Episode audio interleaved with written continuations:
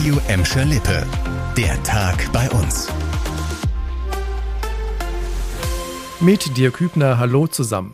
Ab heute soll jeder in Gladbeck, Bottrop und Gelsenkirchen die Chance auf einen Termin für eine Corona-Impfung bekommen, unabhängig von Alter oder Vorerkrankung.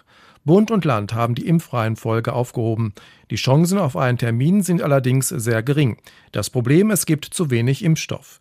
In den Impfzentren in Bottrop, Gelsenkirchen und Recklinghausen könnt ihr voraussichtlich bis Mitte des Monats keine neuen Termine machen.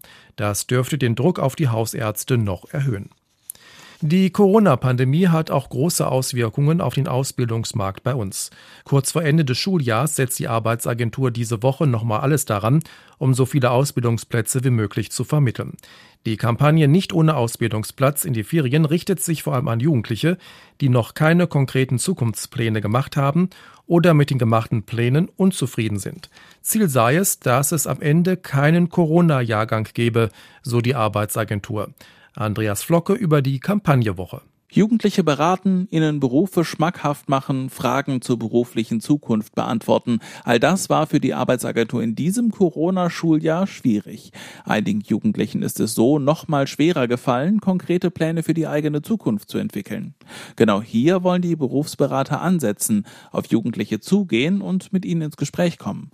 Es gebe für sehr viele Wünsche eine Lösung, sei es Ausbildung, Qualifizierung oder Fortbildung. Wichtig sei nur, sich auch zu melden, so die Arbeitsagentur Arbeitsagentur.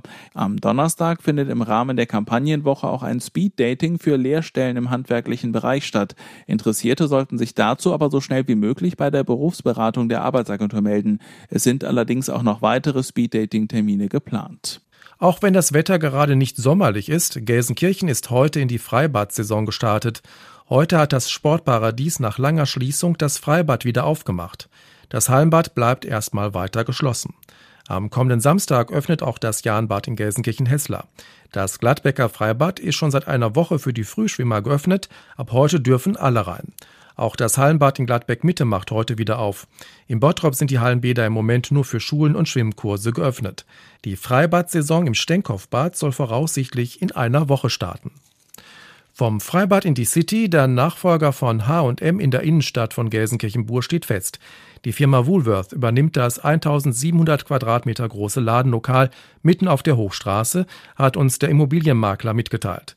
Woolworth wird voraussichtlich Ende Oktober oder Anfang November den neuen Laden eröffnen. Das Unternehmen gilt als Kaufhaus des alltäglichen Bedarfs und bietet unter anderem Deko, Haushalts- und Geschenkartikel sowie Mode im unteren und mittleren Preissegment an. Der Klamottenladen H&M wird sein Geschäft im Bur spätestens bis zum 31. August dicht machen.